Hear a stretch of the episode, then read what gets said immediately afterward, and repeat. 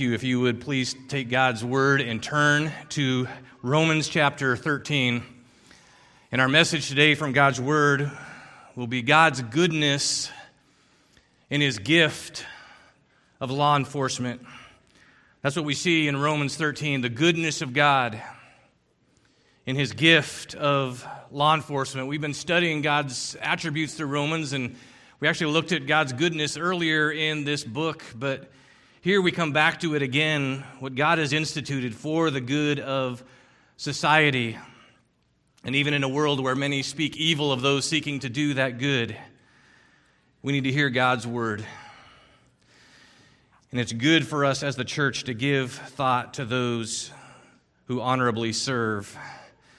Romans 13 is our text, but I want to read first the context of chapter 12, verse 17. Repay no one evil for evil, but give thought to do what is honorable in the sight of all. Now, chapter 13, verse 1.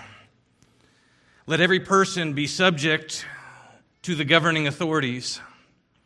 For there is no authority except from God, and those that exist have been instituted by God.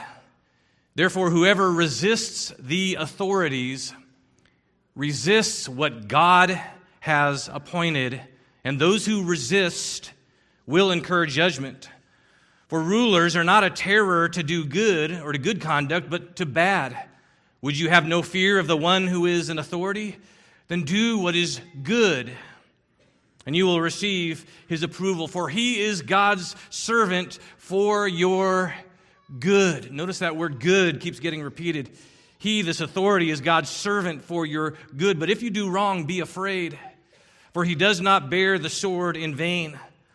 For he is the servant of God, an avenger who carries out God's wrath on the wrongdoer. Therefore, one must be in subjection, not only to avoid God's wrath, but also for the sake of conscience. For because of this, you also pay taxes, for the authorities are ministers of God, attending to this very thing.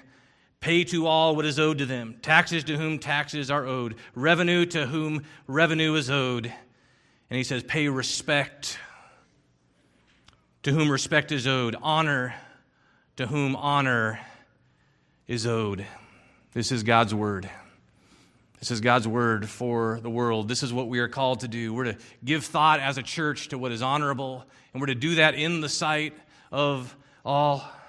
We're to honor and respect those that we owe that to. In the Bible, in this passage and other passages, has an important place for those who protect and serve. This is part of God's goodness to limit evil. God puts government powers in place to restrain abuse and misuse of power.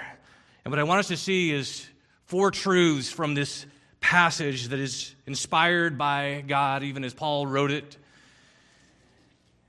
And the first point is this authorities, which would include law enforcement, are instituted by God. So, authorities are instituted by God. This is what we see in the first three verses, and it starts with that phrase governing authorities that we are subject to.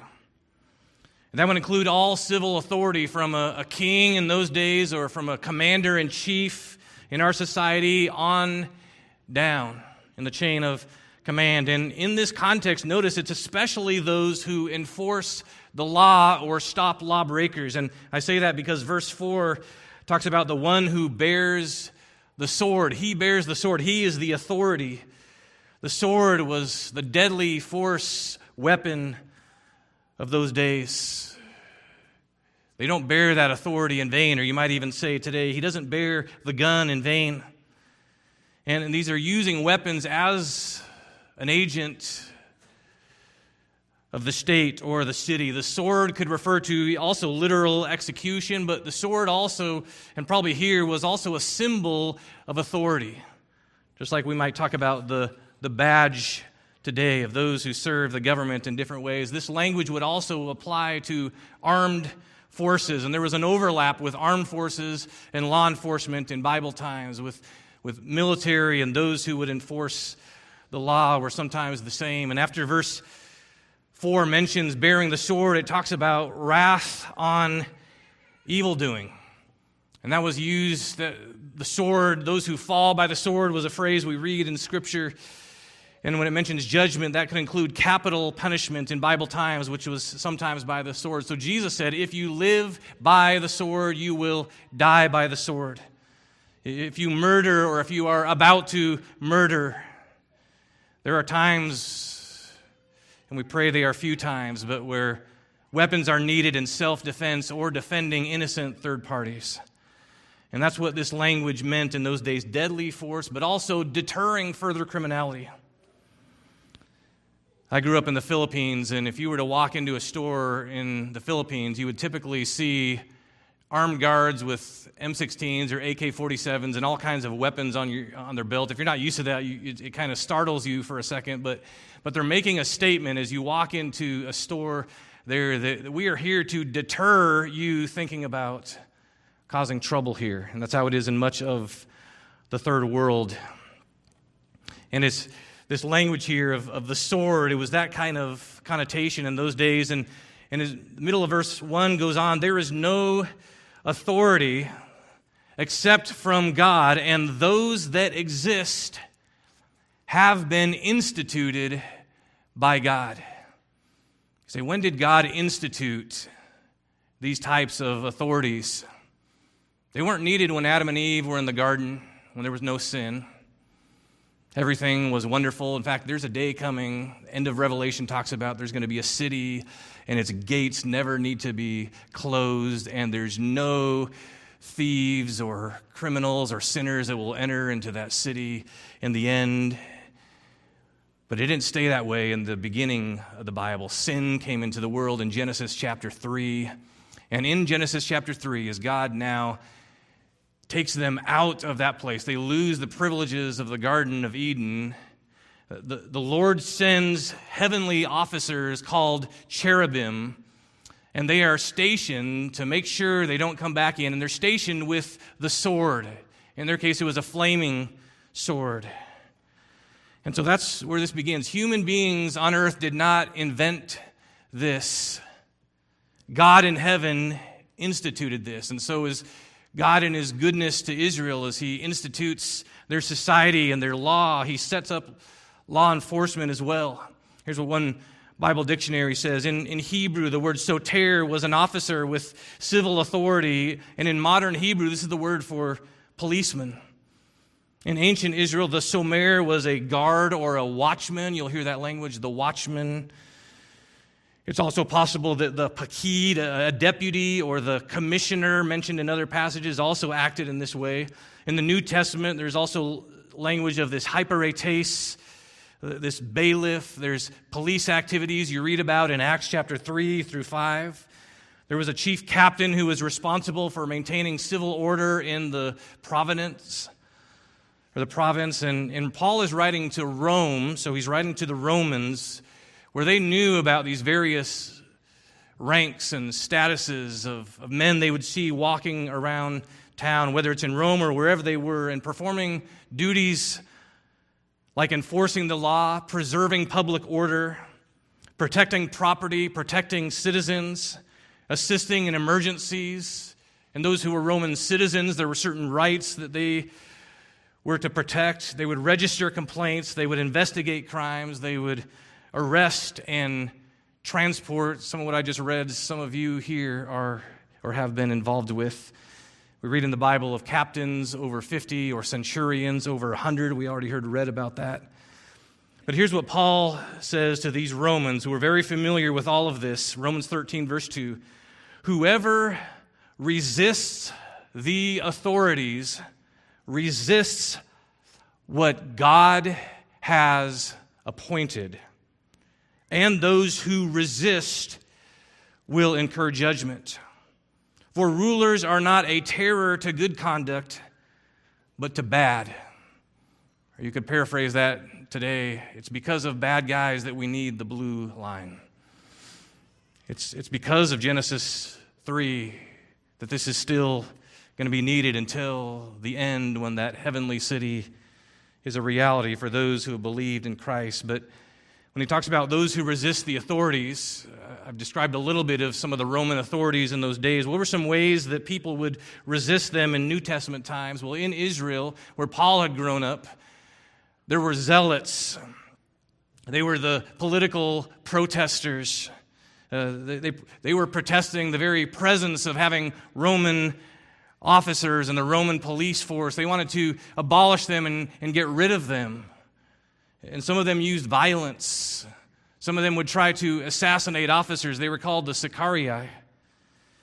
In Acts 5:26, in, in one translation says this, the commander went with the temple police and brought them in, this is the apostles, without force because they were afraid the people might stone them. The people might be throwing rocks or bricks at them. This is what was going on. This is kind of the Antifa of antiquity, you might say. And so they had to develop riot gear. They had steel helmets. They had these big body shields and, and would wear armor. There's many ways then and now that authorities can be targeted.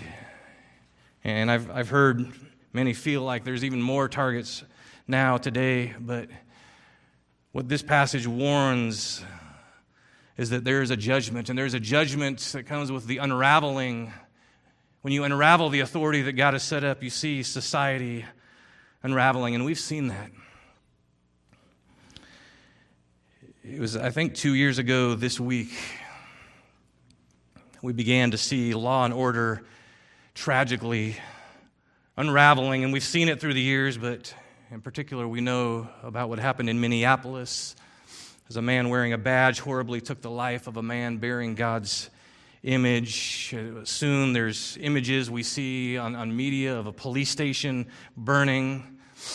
We see authority being replaced by anarchy in cities all over America, destruction of communities, and, and police who risk their lives defending people had those people calling for their defunding. Portland became exhibit A of what Paul was describing here the type of judgment that can unfold.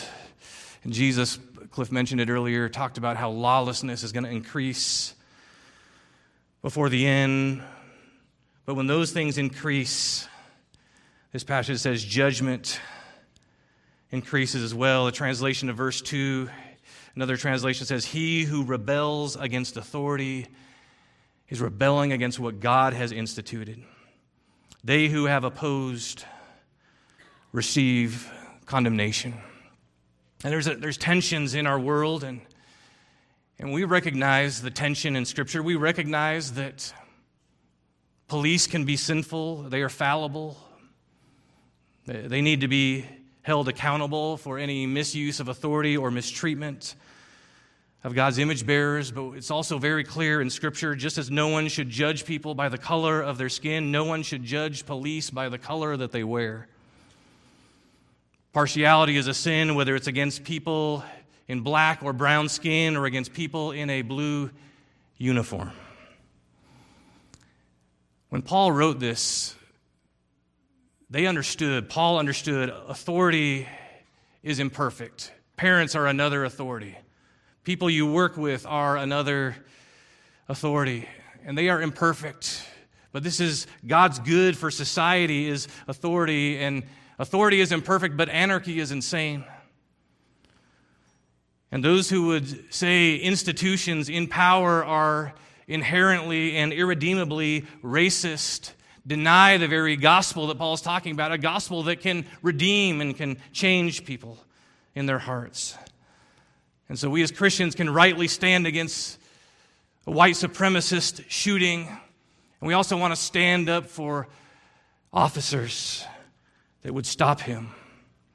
What this passage is, is saying is if you reject the police, you're actually rejecting the sovereign king above who has appointed them and what he's ordained in his goodness for society. The anti cop movement, Paul would say here, is an anti God movement and it's anti family. God has appointed authority in the family, in the church, in government for society's stability. We need to hear this that authorities are instituted by God. And we need to also hear, number two, that law enforcement servants, that's the language here, are God's gift for our good. Verse 4 says, For he is God's servant for your good, that he is the authority from verse 3. This is part of God's goodness for our world. And someone might be thinking, but, but not all cops are good. You know, good cop, bad cop, we've heard of that. Paul knew that. Paul knew personally he had been mistreated, he had been beaten wrongly. He appealed to his rights, even to an officer who was doing that. Paul actually says earlier in this letter there is none of us who, by our nature, is good. We're human beings, we're not good on our own. But that's actually another reason to respect and not resist one who bears weapons. Verse 1 says, Be subject, be, subject, be submissive. Most officers strive to do good. But Paul would have known this. If you're going to meet a bad one, don't provoke his wrath. As a dad with my sons, I have a son who's black and a son who's white, entering their teen years, talking about things going on in our world. It's, it's my job as a dad to teach them to respect authority. And that's so important for us as parents to teach our children to respect authority, how to interact rightly with authority in a world that is screaming the opposite. God's word says in verse 4 He is God's servant for your good. But if you do wrong, be afraid, for he does not bear the sword in vain, for he is the servant. He says it twice. He is the servant of God, an avenger who carries out God's wrath on the wrongdoer.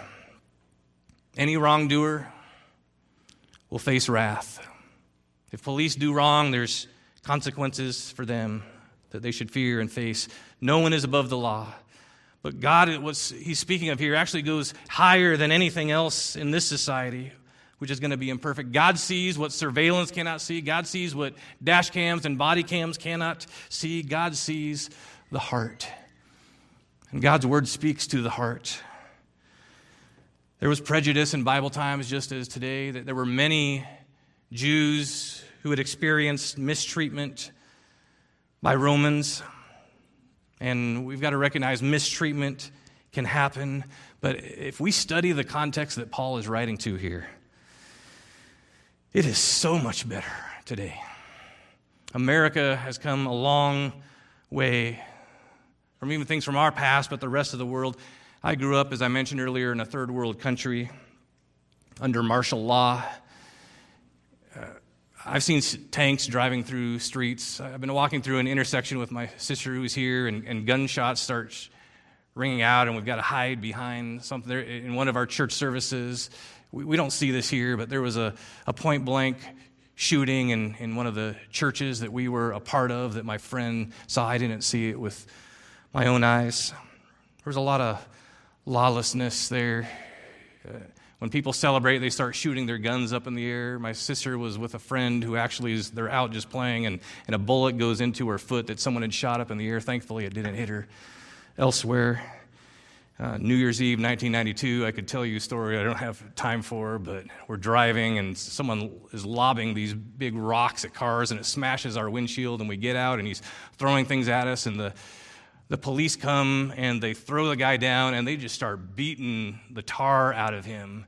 And then they, they took him to the police station and they just keep punching him. And you have, you have no rights in other countries like you do have here. The, the brutality that you would see. I've, I've visited fourth world, what I would call fourth world country in Africa, and seeing the, the, the horrible treatment of people in that country. We need a reality dose of history and other countries. We have it incredibly good here. But even if we don't have all that we have here in America, law enforcement is for our good and it restrains things from being worse. And, and police are not just government servants. Paul says they are God's servants They're God's servants. You say those Roman officers are God's servants. There were not very many Roman officers who were yet trusting in the God of the Bible. But God instituted what they do. And so they are serving His purposes when they do their job and when they do good in their work. And it says they're, they're servants. That language of protecting and serving comes out of Scripture. Civil servants and the language we use comes out of this passage as they serve by protecting men and women and children. Serving is a gift from God. Chapter 12 uses the language of God's gifts, and he uses the word serving. It's the same root word used here. As he gives gifts to the church, he gives gifts to society as well. And those who serve God in law enforcement are a part of God's gift and for our good. Even those who don't know the Lord, even from a society that may largely reject the Lord, this is part of God's good. In chapter 13, verse 6, even talking about taxes and other things, it says at the end of that, authorities are ministers of God. Ministers of God. You who serve as officers, have you ever thought of yourself that way? A minister, an agent, seeking to administer God's peace and justice. Authorities are ministers of God. You who serve in this way are ministers, servants of His. Ministers are not just pastors and priests. You might ask, what's the difference between a pastor and a priest? In my case, it's five kids. and, and different religion and other things. But whatever faith police officers hold, they are God's ministers as they do what is good. And so, have you ever thought of, and this is good for us who are not in that profession, have you thought of that as a ministry? How God extends His attributes, His goodness, His peace, His justice, and all these things through those who serve in that way. That is a badge of honor. That lifts up what you do as servants of God who works all things together for good as Cliff read earlier, everything that is happening in the world, He is working together for good, and part of His good is how He is working through those who serve. In fact, if you look at the end of chapter 12, verse 21, it says, It is a good work to not be overcome with evil, but to overcome evil with good. We're called to do that as Christians, but we see God also putting good in place to prevent evil from overcoming us. So, what does this mean for us? Number three, we need to submit to and support law enforcement. Vast majority of the people in this room, this is what directly, and this applies to all citizens, we need to submit to and support law enforcement. Verse 5 says, Therefore, one must be in subjection. Another translation says, Submit to the authorities, not only because of possible punishment, but also because of conscience. This is the conscience that kicks in when you're driving down the freeway and you see a certain colored vehicle on the side. You know what I'm talking about. Pastor Dale shared with me when someone gets saved, the, the last part of the man that gets redeemed is his right foot on the gas. but that's what this is talking about. And when we're not submitting to the law, there are possible penalties to face, to, to disrespect officers, even unintentionally, should make us afraid and can bring their wrath or this anger. I remember when I was a student at Master's College, driving down Lyons Avenue one evening. Uh, we were going to Taco Bell or something, and, and we didn't have enough seats in the car. So we kind of crowded into my friend's car. And one guy, there wasn't a seat, so he said, I'll, I'll, I'll just jump in the trunk. So he jumps in the trunk. We're driving down Lyons Avenue, and sure enough, lights come on behind us, and, and we don't have seatbelts on. And I'm, I'm starting to get, I, I don't know if I can get a ticket for not having my, my seatbelt on, so I'm, I'm trying to get the seatbelt, and I just can't get the seatbelt going. And when the officer comes over, he doesn't talk to the driver, he, he shines the light in my face. He says, Don't you think it's a little late to be trying to put on your seatbelt? And, and this, this is, I was nervous, but he says, when he said, Don't you think it's a little bit late? I started to look at my watch. And then I kind of realized he wasn't talking about the actual hour and but I incurred his wrath. I incurred his anger. He made me get out of the car and he says, I should, for you disrespecting an officer, I could write you up right now. And he was actually more mad at me than the driver. And he, I think, I don't, I don't know if he was writing a warning or a ticket, but he's writing it on the, on the back of the car, right where the guy is, under the trunk. He's writing this ticket, and we're just all praying, please, Mike, don't make any noise. we were afraid. We were very afraid. And, and there is a healthy fear that we need to have when we're not doing what's right. He was already giving us lectures about not having, imagine what if, if he knew about Mike, what that would have been like. But, but there is a, a healthy fear that, I think our society is lost, that we need. And there's also a limit to submission for a Christian because our conscience is to God over government if they're ever in conflict. Jesus alone is king. We can be thankful for our, our sheriff and our county here and how they have supported rights of citizens and, and churches. We praise the Lord for them, but we're called to make sure we're supporting them as well. And I'll get to that in just a moment, how we can do that. But the Paul who was writing this appealed to his rights. He appealed to Caesar. Some people would say the highest authority in our land would be the Constitution. But we're to be subject to authority unless we're being called to violate Scripture or a conscience. And we're to support authority by honor and respect. End of verse 7 that I read earlier says we're to pay respect to whom it's due, honor to whom honor is due. So, how can we honor them? I, I think by speaking to them, thanking them is a start. Thinking about ways that you can encourage them when you do have opportunity to interact. Not everyone is encouraging to them. We, as God's people, need to be those who are encouraging uh, you, you probably know people who serve in this way who are not here, and if you're thinking this might be a good message for them to hear the service, pass that link on to them to encourage them. Let them know you're praying for them, this is your heart and what God's word says about their honorable profession. But I think a, a major way we can support them is by prayer.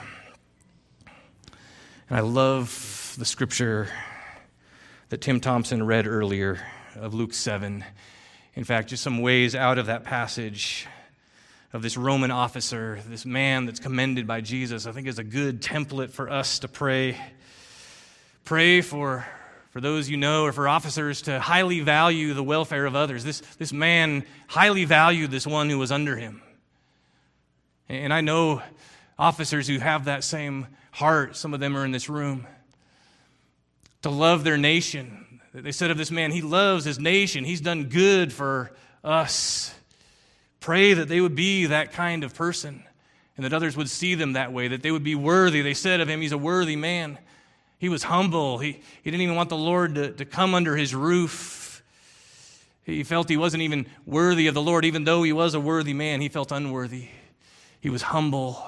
We need to pray that God would help those who serve to be humble this man understood authority. He talked about how the, the chain of command works and those he would tell to do something, but he, he understands he's under authority. He who has all these under him, when he comes to the Lord, he is putting himself under the Lord. He's submitting to the Lord. So pray for officers to be those who know authority and who submit to the Lord. And, and the amazing thing, there's only two people that Jesus used this phrase this one has great faith. It was a, a, Gentile woman, a Canaanite. He says she has great faith. I haven't seen this in Israel. And this centurion here, he says, I have not seen such great faith. These are the two of all the people in Israel that Jesus commends of having great faith. We need to pray for those who serve that they would have great faith. They need great faith for what they face. And we could also look at 1 Timothy 2.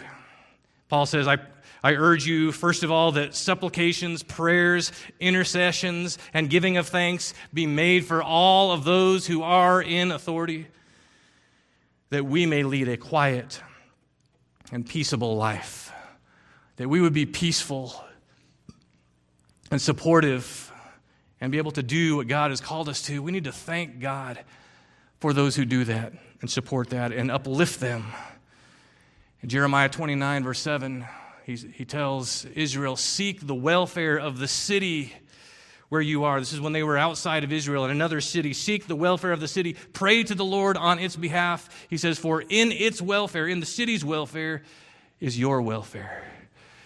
As the Lord blesses cities as we seek their welfare, shalom, the fullness of, of peace, and all that means. That is what we are to do. We, as God's people, need to speak respectfully of and think rightly about officers and live peaceably honoring the law, praying regularly for them. What do they need? Above all, we need to end with this, and Tim said it earlier, I think Cliff did as well. They need the Lord and His gospel of grace, just like us. They need the Lord. Psalm 127 says, Unless the Lord watches over the city, the watchman stands guard in vain. Or another translation says, Unless the Lord protects a city, guarding it with sentries will do no good. Watchmen need the Lord. As they guard our cities, they need the Lord, as Isaiah would say, as their rear guard. They need Him to be their shield. So many times in the Psalms, I was looking last night, it talks about how God is our shield, He is our strength. We all need that, but how much more those who serve in danger? And they need the gospel. That's how Paul started Romans. This whole letter starts with I'm eager to preach to you the gospel because it is the power of God. And Jesus in the gospel said this about himself in John 10 The watchman opens the gate for him, for the shepherd, and the sheep listen to his voice. Jesus said, I am the gate for the sheep. He who would come through me finds pasture and finds eternal life. In other words, you got to come through me for eternal life. There's no other way to be saved. And then he says these familiar words The thief comes only to steal and to destroy, to kill and, and to destroy. He actually said before that, All who ever came before me were thieves and robbers. The thief comes only to steal and to kill and destroy, but he says, I have come that they might have life and that they might have it to the full, they might have it abundantly. That's why Jesus came to this world that is full of thieves and robbers and those who kill and those who destroy. Jesus came that we might have the opposite of all, all, that. We might have life abundantly. And he says, I am the good shepherd, and the good shepherd lays down his life for the sheep. So as we think about tomorrow, Memorial Day, as we take time tomorrow to rightly remember and respect and honor those who laid down their life serving our country, stopping enemies who would kill and destroy.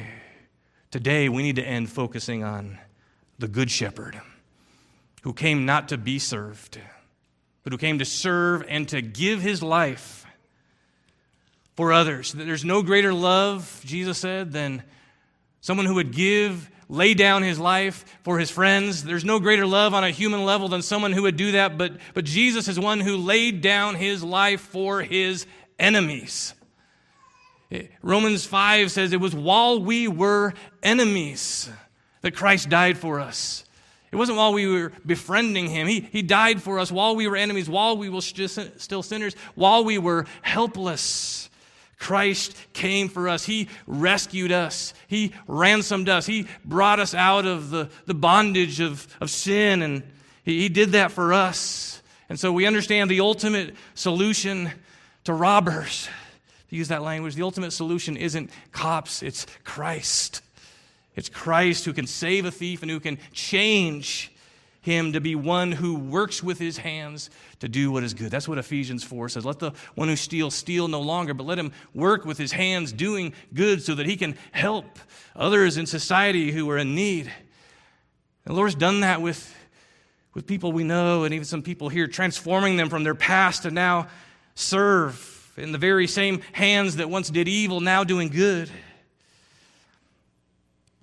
A retired officer named Tony Miano talked about all the divisions and, and tensions that we see in, in within ethnicities, within families, within communities. He was on this media interview I listened to not too long ago, and he said, The remedy isn't legislation, education, or medication.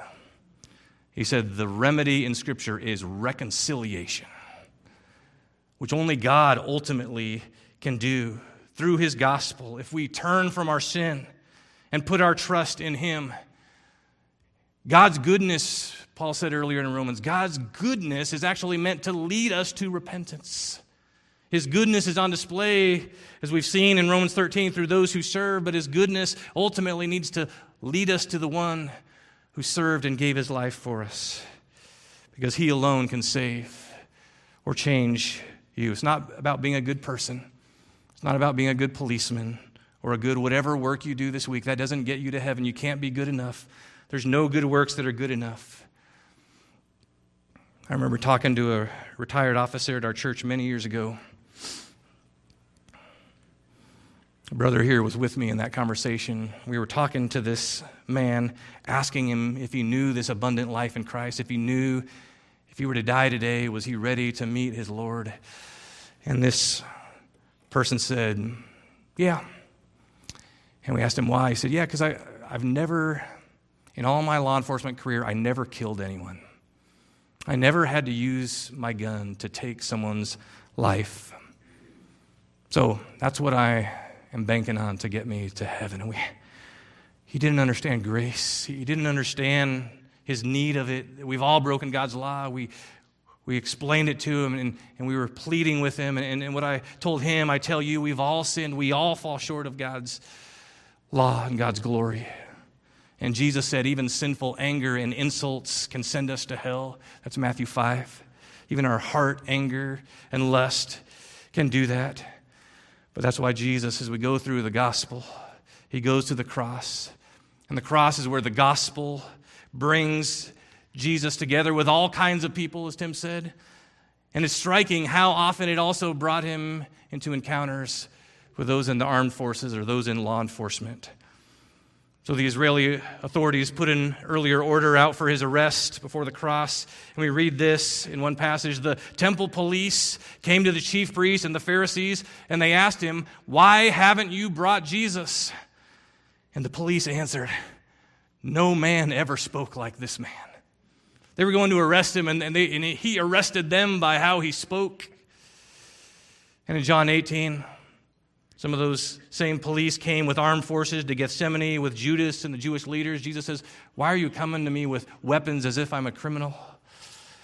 They interrogate him. They ask if he is Jesus of Nazareth. And this is what happens there's, there's, there's hundreds of them. Jesus says, I am. And John 18 says, They all fall down. So you've got this whole bunch of, of officers and, and Jewish leaders and all these people, and Jesus, by his mere word, speaks, I am, which is the title of, of deity, and all of them fall down. A fight broke out. An ear was cut off. Some of you who have served in different ways have seen all kinds of crazy things when fights break out. You've probably never seen an ear cut off. Or if you have, I can tell you, you haven't seen what comes after that. Jesus picks up the ear, and Jesus puts the ear back on the guy's head, and it's perfectly healed. And these officers are watching all of this. These officers can't explain why all of a sudden they all got knocked down when he said, I am. But they're following their orders. These arresting officers were on the ground. And I think that's to show that Jesus is actually in charge here.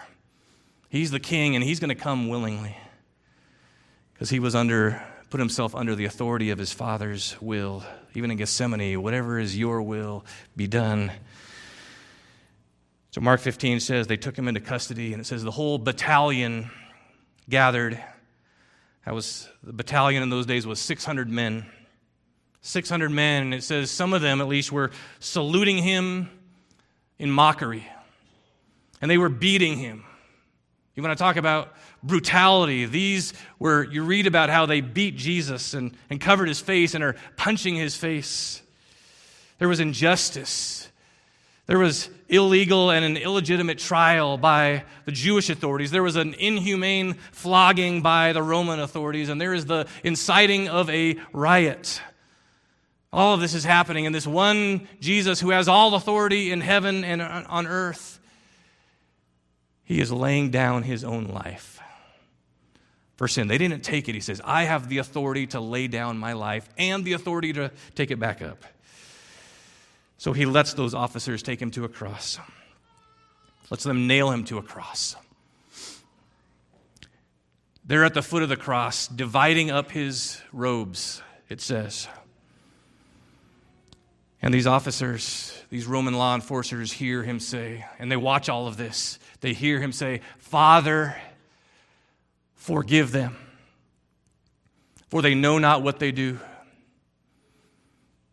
They were there close by. That was their job. They would have heard him talking to this other thief on the cross. And they would see the change in this other man. He had been one of their most wanted criminals along with Barabbas, and now this man over here is, is changed, and he is, he is telling the other criminal, don't, don't you realize we're being judged rightly? This man has done nothing wrong, and he begins to plead with Jesus that Jesus would have mercy on him and remember him when he comes into the kingdom. And Jesus promises him, This day you will be with me in paradise. These soldiers would have heard Jesus also say, as his mother standing there, John, take care of this woman. Mary, this is your son now, he says. They would have heard all of that and seen it. They would have seen the sky turn dark for three hours. They would have probably heard report from other troops that the, the temple, I don't know how to explain it, but we got reports that the temple actually, the, the veil was torn from top to bottom. How can that happen? This is all while Jesus is dying. There's this great earthquake that everyone felt. And the superior officer over the whole operation was shaken, and he was changed. And this is what Luke's gospel says. Luke's gospel also talks about the thief on the cross. When the centurion saw what had happened, he glorified God and said, Certainly this was a righteous man. The other translations say he praised God. Mark's gospel adds, When the centurion who stood facing him saw in, in the way that he breathed his last, he said, Truly this man was the Son of God. Mark's gospel purpose statement is the, the gospel of Jesus Christ, the Son of God. But you know who actually uses that phrase in Mark's gospel for the first time is this centurion. This man who says, This is the Son of God. He declares it.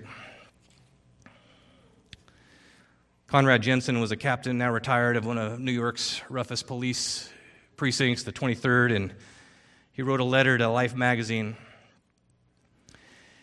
1900 years ago, a centurion, a police captain like myself, stood by the foot of the cross and made this statement truly, this was the Son of God.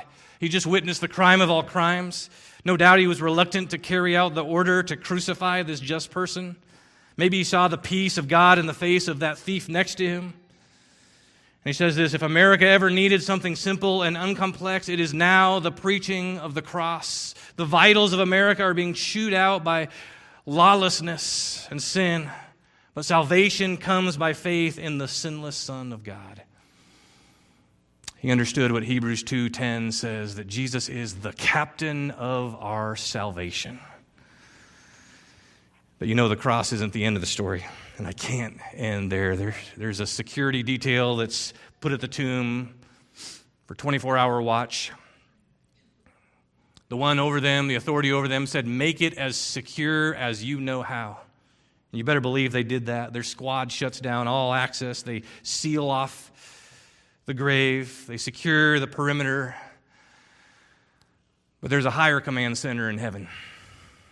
And there's a, an angel of some rank that is dispatched to come to the scene.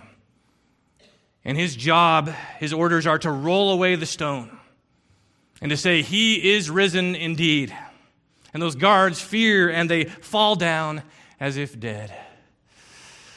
See, the Gospels have a lot to say and a lot to do with law enforcement and with all peoples. And it was mentioned by Tim earlier in the book of Acts, we read of a third centurion come to saving faith, a man named Cornelius, the first Gentile Christian that we see in the book of Acts, who wasn't a Jewish convert Gentile. You can keep going in Acts. The officer on jail duty with Paul sees his testimony and says, What must I do to be saved? And the answer is believe on the Lord Jesus Christ. It was the first jail ministry. Just like some in our church minister that same message in our county jail. Paul made an impact on many other officers in Acts and in his house arrest. Various ones are basically handcuffed to him, even as he's writing the letters of the New Testament. He's sharing the gospel. Even some of the Praetorian Guard are coming to faith. So I hope this encourages you with how much the gospel has to say to all of us and to those of you who serve and protect. Let me pray. Our great and gracious God, our good God, we thank you for your goodness. And we, I pray, Lord, that you would help each of us to know how we might respond to these important words from your word. And that we would even encourage in our time here today those who are among us, whether they're a regular part of our church or guests, and that we would encourage all those we don't know and all people we see this week with your gospel. We pray this in the name of Christ our captain. Amen.